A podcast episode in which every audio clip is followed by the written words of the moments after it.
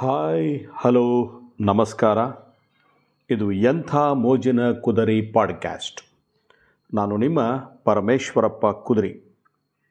ನನ್ನ ಇಂದಿನ ಪಾಡ್ಕ್ಯಾಸ್ಟ್ನ ವಿಷಯ, ಬಾಡೂಟ ಇನ್ ಬೆಂಗಳೂರು. ಬೆಂಗಳೂರಿನ ಜನಕ್ಕೆ ಅದೇನೋ ಏನೋ ಭಾನುವಾರ ಬಂದರೆ ಸಾಕು, ಮನಸ್ಸೆಲ್ಲ ತಲೆ ಓಡುತ್ತದೆ. ಮುಂಜಾನೆ ಆರು ಗಂಟೆ ಹೊತ್ತಿಗೆಲ್ಲ ಜನ ಮಾಂಸದ ಅಂಗಡಿಗಳ ಮುಂದೆ ಸಾಲು ಸಾಲು ನಿಂತಿರ್ತಾರೆ. ಬೆಂಗಳೂರಿನವ್ರಿಗೆ ಭಾನುವಾರದ ಬಾಡೂಟ ಸವಿಯದಿದ್ದರೆ ಅದೇನೋ ಕಳ್ಕೊಂಡಂತೆ. ವಾರವೆಲ್ಲ ಅದೇನೋ ನಿರಾಸಕ್ತಿ.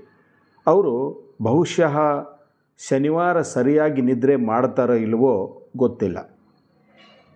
ವಾರದ ಉಳಿದ ದಿನಗಳಲ್ಲಿ ತಿನ್ನಬೋದಲ್ಲ ಅಂದುಕೊಂಡ್ರೆ ಅವರು ತಮ್ಮ ಪಾಡಿಗೆ ತಾವೇ ದಿಗ್ಬಂಧನ ಹೇರಿಕೊಂಡಿದ್ದಾರೆ. ಸೋಮವಾರ, ಗುರುವಾರ ಹಾಗೂ ಶನಿವಾರ ಈ ದಿನಗಳು ದೇವರಿಗೆ ಸಮರ್ಪಿತ.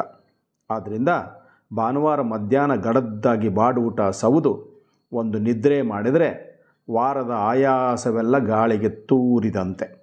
ಈ ಬಾಡೂಟದ ಪ್ರಿಯರಿಗೆ ನಿರಾಸೆ ಅಂದರೆ ಭಾನುವಾರ ಗಾಂಧಿ ಜಯಂತಿ ಅಥವಾ ಶ್ರೀರಾಮನವಮಿ ಬಂದರೆ ಅವರು ಅಂದು ನಿರಾಸೆಯ ಕೂಪದಲ್ಲಿ ಮುಳುಗುತ್ತಾರೆ. ಇವರಲ್ಲೂ ಕೆಲವು ಅತಿ ಬುದ್ಧಿವಂತರು ಇದ್ದಾರೆ.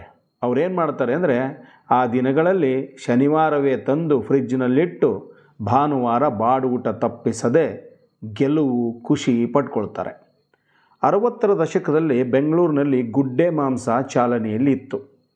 ಸುತ್ತಮುತ್ತೆಲ್ಲ ಒಂದಷ್ಟು ಜನ ಸೇರಿ ಇಡೀ ಒಂದು ಕುರಿದಿ, ಕುರಿಯನ್ನು ಖರೀದಿಸಿ, ಅದನ್ನು ಮಾಂಸದ ರೂಪಕ್ಕೆ ಪರಿವರ್ತಿಸಿ, ಮನೆಯ ಸಮೀಪದ ಬಯಲಿನಲ್ಲಿ ದೊಡ್ಡ ಹಲಿಗೆಯ ಮೇಲೆ ಗುಡ್ಡೆ ರೂಪದಲ್ಲಿ ಇಡ್ತಿದ್ರು.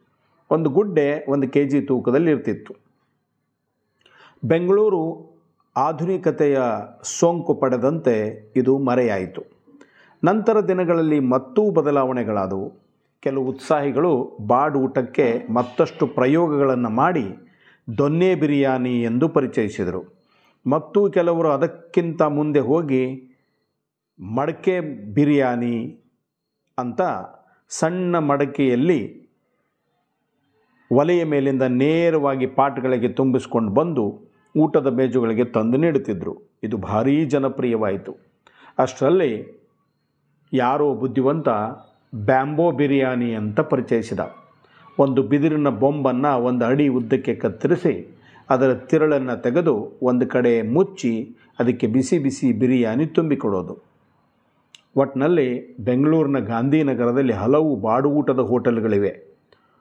ಹೊರ ಊರುಗಳಿಂದ ಬೆಂಗಳೂರಿಗೆ ವಾಣಿಜ್ಯ ವ್ಯವಹಾರಗಳಿಗೆ ಬರುವ ಮಂದಿ ಹಾಗೂ ಬೆಂಗಳೂರಿನ ಮಂದಿ ವಾರ ಪೂರ್ತಿ ತುಂಬಿ ತುಳುಕ್ತಾ ಇರ್ತಾರೆ ಅಲ್ಲಿ. ಇದರಿಂದ ಅರಿವಾಗ್ತದೆ, ಬೆಂಗಳೂರಿನ ಜನಕ್ಕೆ ಬಾಡೂಟದ ಮೇಲೆ ಅದೆಷ್ಟು ಪ್ರೀತಿ ಅಂತ. ಹೇಗನ್ನಿಸ್ತು?